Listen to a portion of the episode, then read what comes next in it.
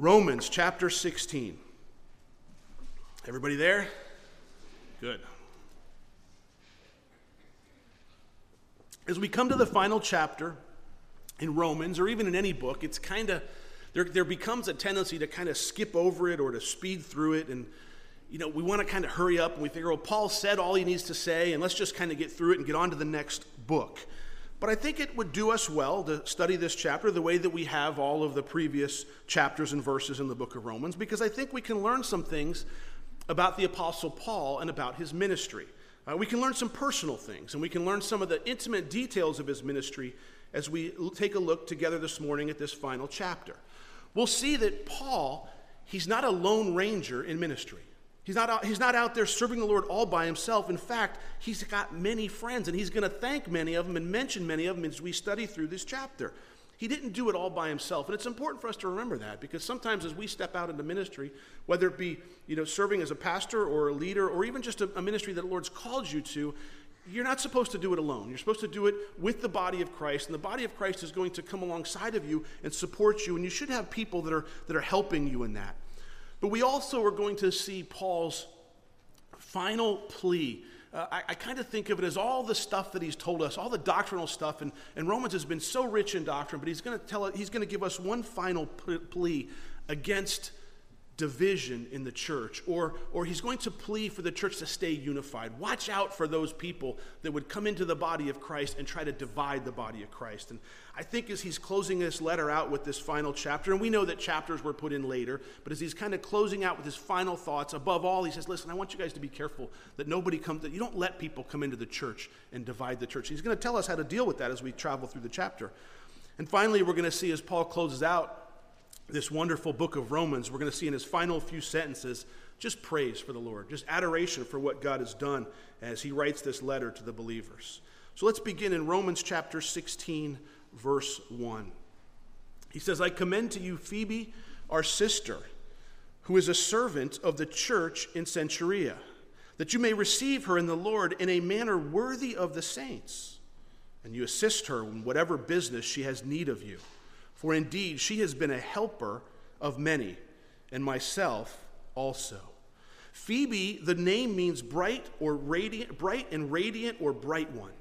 Bright one, bright star, radiant one. It comes from the feminine version of the female name of the goddess Artemis, also known as Diana. So it's a, it's, a, it's a pagan name. It probably tells us that she was not Jewish but Gentile. And I find it interesting because sometimes we would say, well, you're named after a pagan god, therefore you need to change your name. But Paul doesn't say that at all. Instead, there seems to be no indication that it doesn't say tell Phoebe to change her name. Instead, it says tell Phoebe, receive her. She's a servant of the church in Christ. Paul tells the recipients of the letter, hey, Phoebe is a fellow servant, she's a fellow Christian. We know what her name means. Don't worry about that part. She's serving us, and you need to receive her just as I've received her. In the early church, women were often found taking care of the sick, visiting and feeding the poor, and even discipling. This is one of their important roles was discipling the younger women in the early church. And what Paul's saying is Phoebe was found faithful in these things. She was faithful to disciple the women. She was faithful to do those tasks and those chores that were given to her. She was a faithful servant in the body of Christ. And Paul said, Hey, she even helped me. She's even been, been, a, been, a, been a jewel in my ministry. She's been helpful to me. Sometimes, when women especially read Paul's writings, they tend to accuse him of being narrow minded or even perhaps chauvinistic.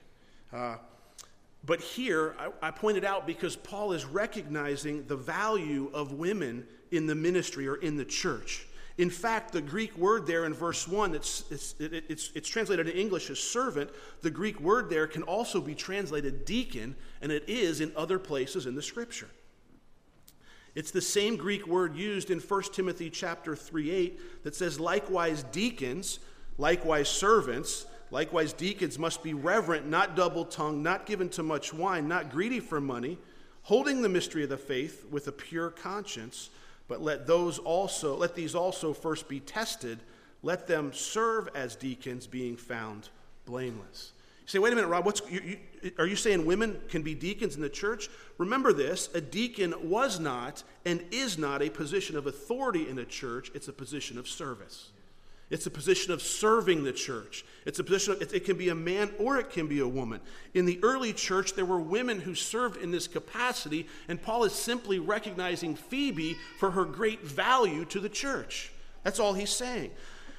In fact, the Revised Standard Version translates verse 1 this way I commend to you our sister Phoebe, a deaconess of the church at Cenchrea. Calls her a deaconess. Sometimes in our denominational backgrounds, we would say, no, no, that's a position for a man. No, the early church, the deacon only meant servant. It meant you were a servant. You served the body of Christ in whatever way was necessary. And Paul here is clearly saying that could be a man or a woman, a man or a woman serving. A deacon is not an elder. A deacon doesn't hold a teaching position. A deacon is just simply a man or a woman who says or is able to serve the body of Christ. And sometimes in any church, needs will pop up that require a feminine touch. Sometimes a woman has a way of dealing with the situation better than a man can, or serving in a, in a different than a man can. They're servants in the church, not teachers in the church. That's what we need to understand. We're not making deacons and elders, and depending on the denominational background you come from, you go, I don't know if I agree with that, Rob. I'm just simply pointing out that there in verse 1, the word for servant is the same word that's translated deacon other places in the scripture. And I think Paul's recognizing that, Paul, that, that women have that valuable, valuable role of service in the church, and their roles are also very, very well defined in that. Look at verse 3.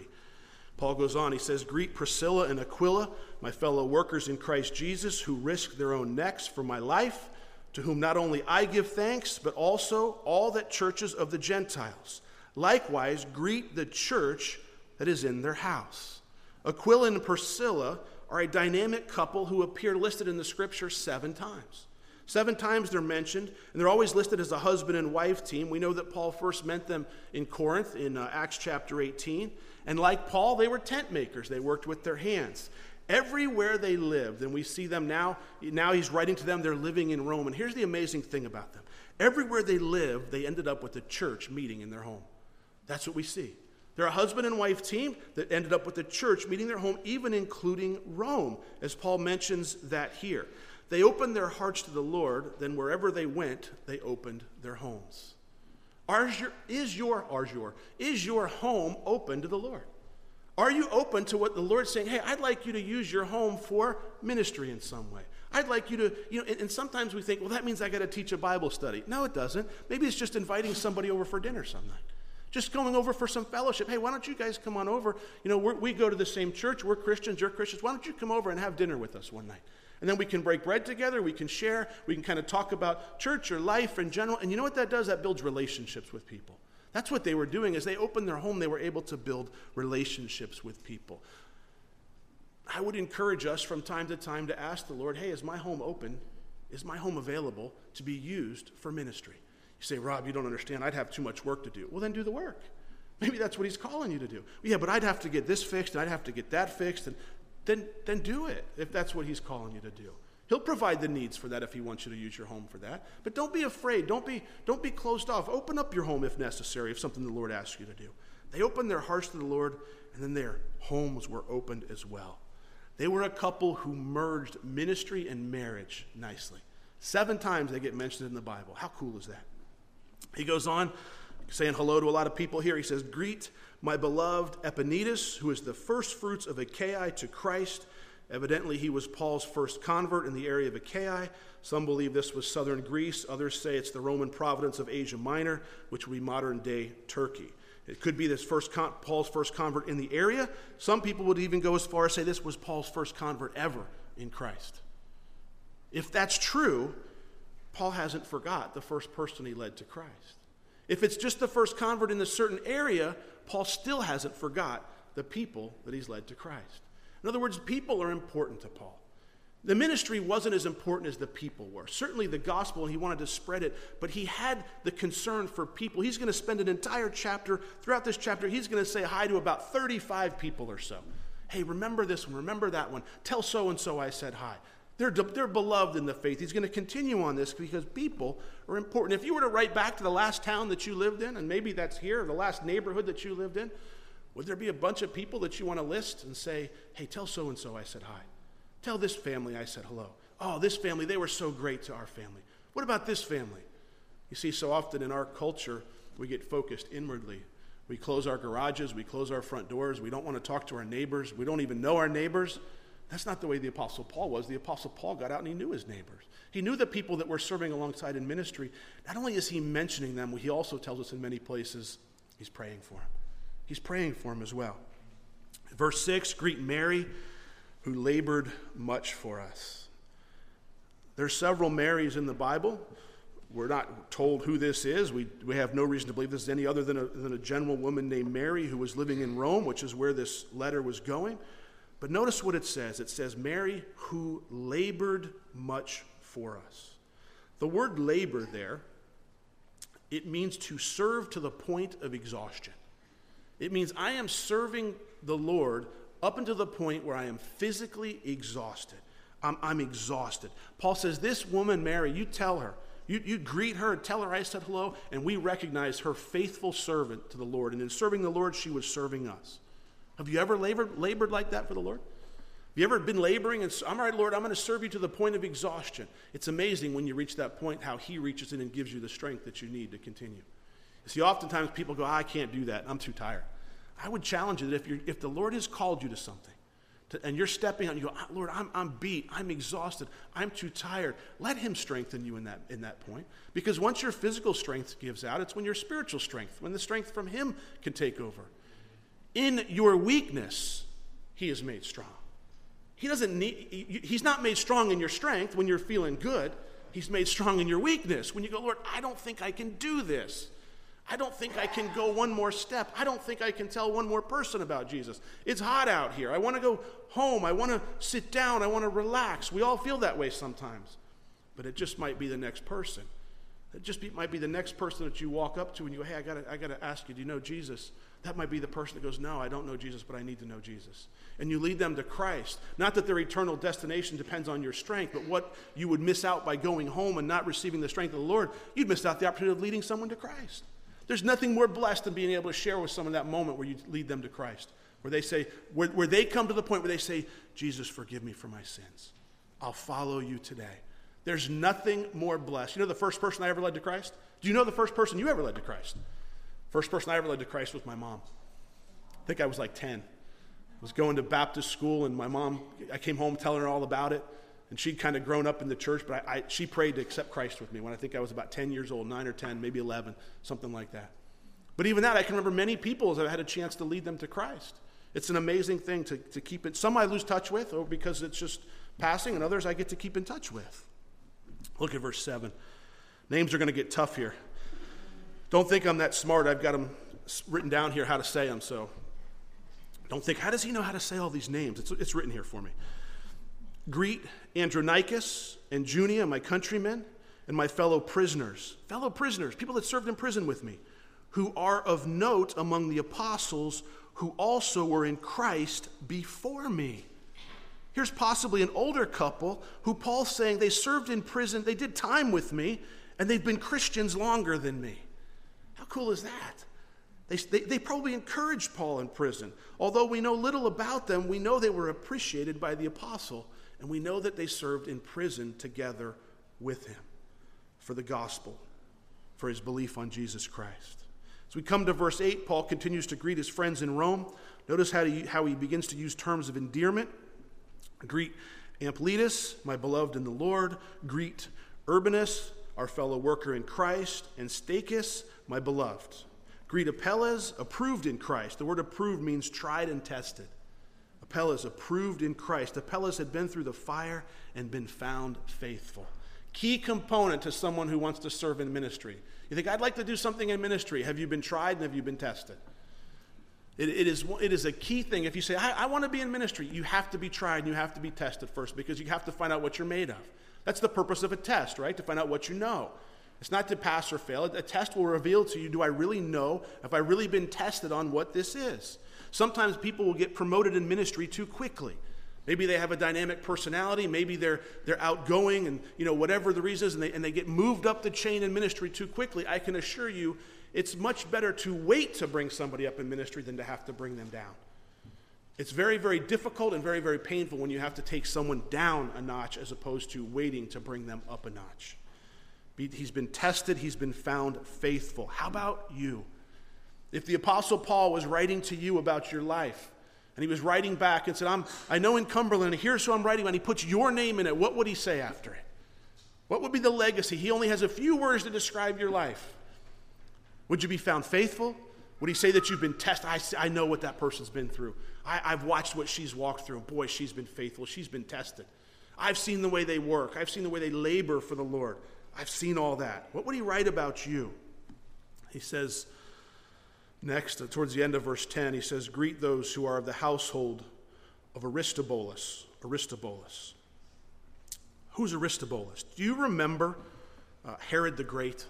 Remember Herod the Great, the Herod who murdered the infants in Bethlehem at the time of Jesus' birth?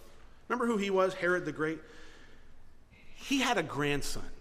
His grandson's name was Aristobulus, who actually lived in Rome. Rob, are you saying this is the same Aristobulus? I don't know. I can't be sure, but how cool would it be if it was the same?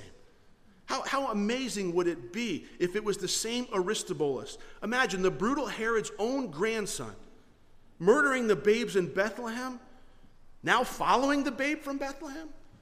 That would be something God would do, wouldn't it?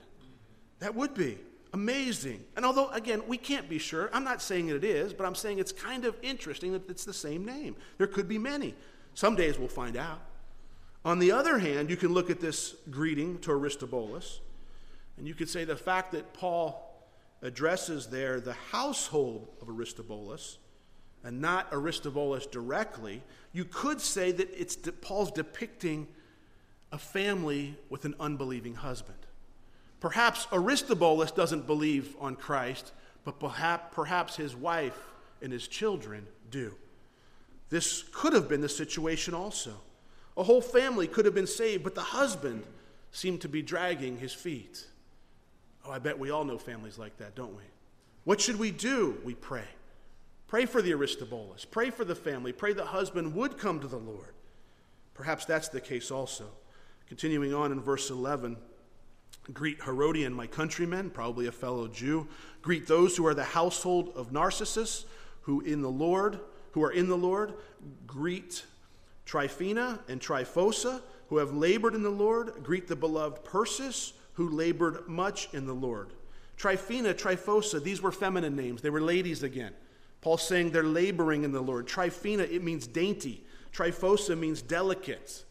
If we learn that the word labor means to work or labor for the Lord to the point of exhaustion, then what he's saying is these dainty and these delicate women are laboring to the point of exhaustion for the Lord. What a great picture. What a great picture. Verse 13 greet Rufus, chosen the Lord, and his mother and mine. Paul's got a special connection to her. Mark 15 21 tells us, maybe you remember the story, the man who helped Jesus carry his cross. Remember who he was? Simon the Cyrene, right? Simon the Cyrene. He had a son named Rufus, it tells us. Could be the same Rufus. Many folks believe it's the same guy. It's very possible that Simon's seemingly random selection to carry the cross of Christ wasn't so random at all. Instead, he believed on Jesus Christ, went back home, and his whole family believed. And now his son Rufus is quite involved with the church in Rome. He's moved to Rome, and Paul's simply greeting him. What a connection for the early church. How cool would it be as God makes these connections? Again, Rob, are you saying there's absolutely the same? We don't know that. We only know that his name is Rufus.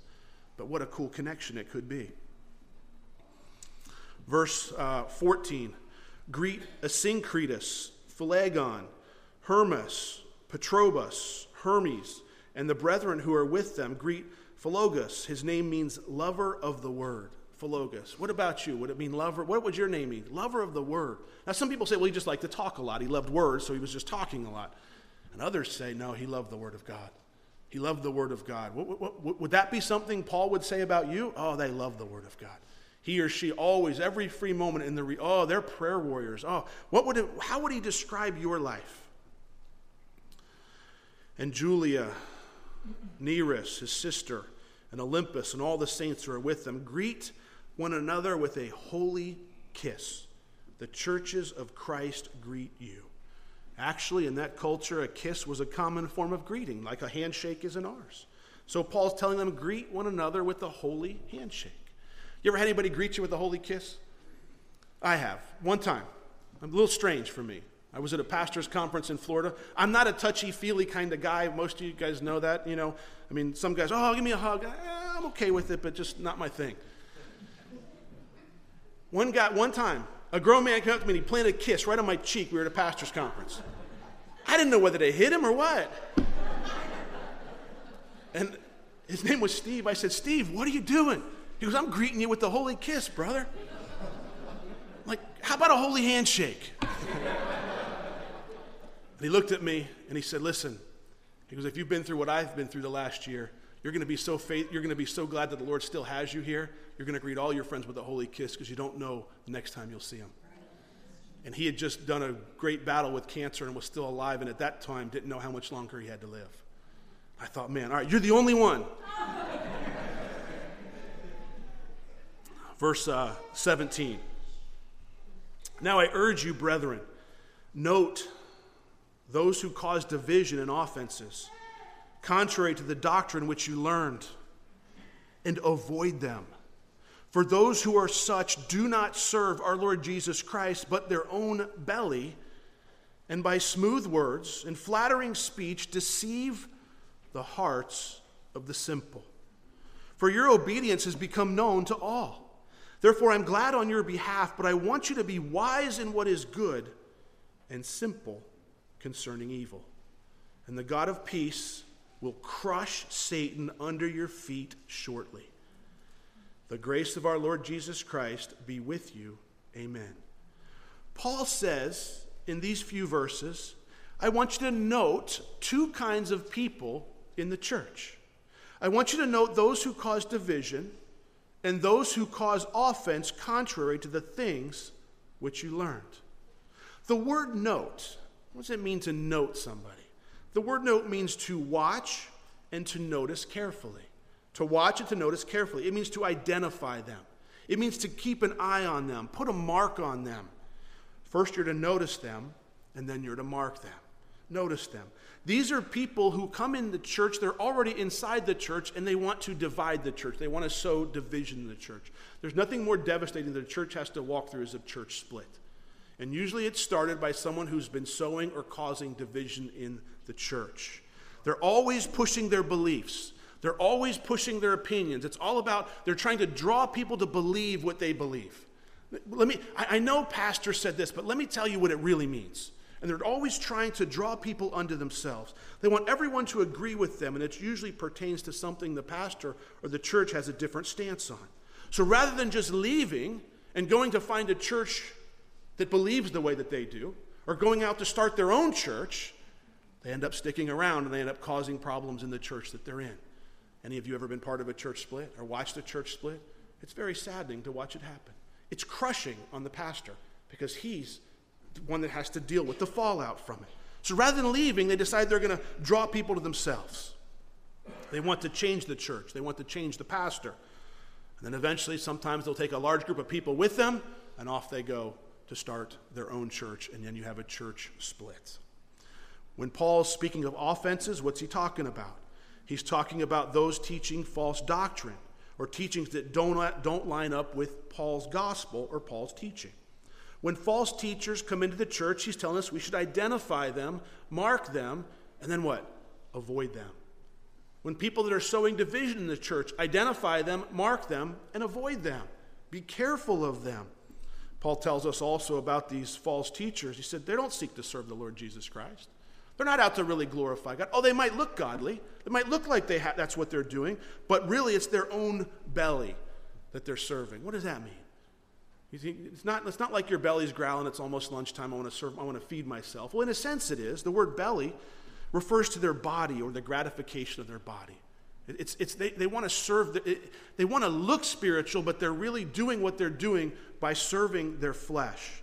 And they do this with smooth words and flattering speech, gratifying. The attention is really on themselves. Facebook is all about them. It's all about what they're doing. It's not about the Lord. It's not about what God's doing. It's all about my, the pastor and the pastor and what he's doing. It's all about him. It's all about promoting him. It's all about growing the church, and there's church growth plans, and we want to make a bigger body and a bigger church and all that kind of stuff. It becomes all about promoting the organization or promoting the pastor. And slowly, Jesus Christ falls into the background, and the organization becomes the focus and not the Lord. And when you look around, you go, the Lord's done the work. It's no, it's my fancy marketing scheme has done the work. We don't advertise for our church. It's we've grown, it's because the Lord's brought people. We don't want to advertise for the church. I don't care if the church shrinks from here. If next week we go to two services because we're running out of seats and running out of parking and all those kinds of things, we can go back next month to a, small, to single service.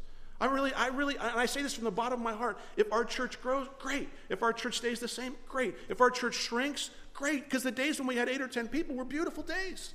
Don't despise the days, the little things. It, it, it doesn't matter to me what the church does. All I want to be found is faithful in serving the Lord. All I want to be is faithful serving Him. You see, this word belly, like I said, it refers to they want, they want to draw people to themselves. And oftentimes, when they're doing, it's not where they fall short, is it's not in what they're saying, it's what they're leaving out. You see, they, they, want to only teach certain parts of the Bible. They don't want to teach the difficult parts. They're afraid they might offend somebody and they might leave. Listen, if the Bible offends you and you leave, so be it. I'm not going to chase after you. I'm going to stay here and teach the Bible. And if you want to hear it, those that want to hear it will be here, and those that won't, won't. And I'm going to do it to the best of my ability. But they don't want to offend anybody. They just want to gather more people unto themselves. And we see that happening in Christianity today. There's a whole push to be relevant in Christianity. We don't want to be relevant. We're not like the world. We're supposed to be different than the world. People should look at our Christian home, and it should be completely different than your neighbor's non Christian home. The way that we raise our kids, the way that we speak, the way that we work at our jobs should be completely different. There should, there should be very little, if any, similarities to the world. Doesn't mean we exclude ourselves from the world. Doesn't mean we don't go into the world, but we shouldn't look like the world. You see, it's simple. A man of God speaks what God wants said. He speaks and he teaches the word of God. A false teacher tells folks what they want to hear. They just tell them what they want to hear, just so they can develop a following and bring attention to themselves. That seems to be their goal. That seems to be what they're looking at. And unfortunately, these people who seek to divide the body of Christ and these false teachers, they don't come into the church wearing name tags, do they? It'd be a lot easier if they would say, My name is, and I'm a false teacher. Or, My name is, and I'm here to divide the body of Christ. But it doesn't work that way. They come into our body, they become our friends, they may even be our family members, they become close to us. But Paul says we have an obligation to protect the body of Christ. He said we need to identify them, mark them, and avoid them. Be, being very, very careful. I say, in closing out just this one little section here, please pray for the unity of this church. And those of you that are visiting, pray for the unity of your own church if you're just here for the weekend or visiting for, for whatever reason. The unity in the body of Christ is something that should be regular in our prayers. And I'm not ecumenical. I'm not saying all the churches need to come together. No, we're different for different reasons, and that's okay. But what I am saying is for those of you that are in this body, make it a regular prayer that, that this that division doesn't happen in our church. And if you're, like I said, if you're visiting, pray for your own church because it'll devastate the church. In verse 19, Paul tells everyone, he says this, he says, Everyone's heard about your obedience. How cool is that? Church in Rome, Rome, everyone's heard about your obedience, and I want you to be wise in what is good and simple in what is evil. Be wise in what is good. It's far better for us to be focused on what is good rather than evil. You see, sometimes in Christianity, you watch our news, and what happens? The news is all about what? What's evil? I don't watch the news anymore. I read it because I can scan through what I want to see and I can skip over all the nonsense. I don't want to watch the 14 programs or, or sections before I get to the one I really want to hear. Paul's saying, hey, focus on what is good and not what is evil. He says we're to be simple in what is evil. And the word simple refers to being innocent. It shouldn't be our focus. It shouldn't be what we're looking at. Not having, it means not having anything to do with what is evil. Don't even pay attention to it. Forget about it. Doesn't mean we don't pray for it, but it's not our focus. I don't know about you, but I'm sure looking forward to the day when the Lord crushes Satan under our feet. I can't wait for that one. I'm, I'm looking forward to that till Satan, that, that means to crush, means to literally overcome. No more control, no more power. I know his control is limited at what's only been given to him by the Lord, but there's coming a day where he will be crushed under our feet. I can't wait for that day. Keep going in verse 21. Timothy, my fellow worker, Lucius, Jason, uh, Sosipater, my countrymen, greet you. These were people who were with Paul in Corinth as he's writing this letter. I, Tertius, who wrote this epistle, greet you in the Lord. Tertius was writing the letter as Paul dictated it. This is the only letter where the, where the scribe's name is mentioned. Verse 23 Gaius, my host, and the host of the whole church, greets you. Erastus, the treasurer of the city, greets you. Quartus, a brother, the grace of our Lord Jesus Christ be with you all. Amen. Two names there that stand out uh, Tertius and Quartus. Tertius and Quartus. They mean nothing to us in American, in, in English. It means nothing, but they, what they mean in Greek is the number three and the number four. The, the, names were you're number three and you're number four. Well, what does that really mean? Oftentimes in the Roman world, slaves were given, weren't given names, they were given numbers. So they were referred to them by their numbers, just as a, just as a numeral. It's possible that these two believers who were given numbers were former slaves, but now Paul says they're brothers. They're brothers. Never underestimate the revolutionary impact of Christianity. Never underestimate the impact that Christianity had on slavery. For in a moment, overnight, slaves and nobles became equals in Christ. It's amazing. Nowhere else does that happen. Doesn't matter what cultural background you come from, doesn't matter how much money you have, doesn't matter whether you're a servant or whether you're a master. In Jesus Christ, we're equal. We're all believers in Jesus Christ. There, there's no one believer that's better than another. You might look at me and go, You're the pastor. It doesn't matter. I'm just like you. If I'm not supposed to be up here teaching, I'm wasting whatever I'm wasting my time because God hasn't called me to. I don't get any more, any more credit in heaven for teaching the Bible than you get for serving and cleaning the bathrooms or whatever the Lord has called you to do. It's just a matter of walking in obedience to what He's called you to do. Sure, I'm held to a higher standard. The Bible tells us that. But if I'm obedient and you're obedient to the Lord, our rewards are going to be the same. If I'm doing what I'm not supposed to be doing and you're doing what you're not supposed to be doing, our lack of rewards will be the same. I just happen to be the one that's up here teaching on Sundays. Look at verse 25. Now, to him who is able to establish you according to my gospel and the preaching of Jesus Christ, according to the revelation of the mystery kept secret since the world began, but now made manifest, and by the prophetic scriptures made known to all nations, according to the commandment of the everlasting God, for obedience to the faith.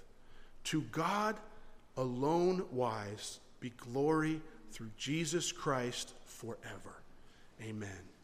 Notice who does the establishing according to Paul's gospel. Jesus does it, the Lord does it. He does the work as we walk in obedience. One commentator said this this gospel, Paul's gospel, this gospel where God does the work, where the Holy Spirit does the work in you, he said this gospel is overpowering.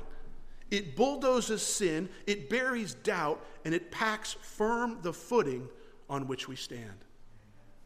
The gospel that Paul teaches, the gospel that we believe, bulldozes sin.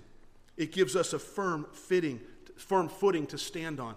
It bulldozes our doubt. It removes our doubts. We can be faithful and confident that it's God doing the work, not me, not you, but the Lord doing the work. I read this story there was a wino who approached D.L. Moody after a meeting one night. He was drunk as a skunk. Approaching Dr. Uh, D.L. Moody, he said, Mr. Moody, I'm one of your very first converts. Moody replied this. He said, You must be one of my converts because you sure don't like, look like you were converted by the Lord. You must be someone I converted because the Lord hasn't converted you, because I can see by your actions, by the fact that he was drunk as a skunk, that it wasn't the Lord's work. You see, Jesus causes us to stand strong and not flounder back and forth. He's the one that does the work in us. You can't save yourself. I can't save you. Jesus is the only one who can deliver you from your sins and release you from the power which sin has over you. That's what the gospel tells us. That's what Paul tells us. You see, the plan concerning the Messiah, Paul said it's been announced previously through prophecy. It's in the Old Testament, talks all about the Messiah coming. But now that mystery has been made known. That mystery has now become a revelation through prophecy, but now it's understood. That's why, in the very beginning of this letter, the Apostle Paul, in chapter 1 of Romans, verse 16, wrote this For I am not ashamed of the gospel of Christ. I am not ashamed of the gospel of Christ, for it is the power of God to salvation for everyone who believes, for the Jew first, and also for the Greek. You see, the whole book of Romans all 16 chapters are based around that thesis statement. Paul took the rest of the book of Romans, starting in, right after that, and he explained why he was not ashamed. He wasn't talking about being embarrassed at the water cooler at work that someone would think he's a Christian. He said, My gospel, the gospel of Jesus Christ will stand up to anything you have to offer. And I'm going to walk you through the Old Testament and show you how Jews and Gentiles alike can be saved right next to each other. And that is exactly what he's done in the book of Romans. If there's anything the book of Romans explains from beginning to end, it's the greatness and the glory of this plan that God had, the plan of God that Paul has preached. He explains it from beginning to end as good news. And it's entirely fitting that Paul concludes this letter praising God, praising the God of such a gospel.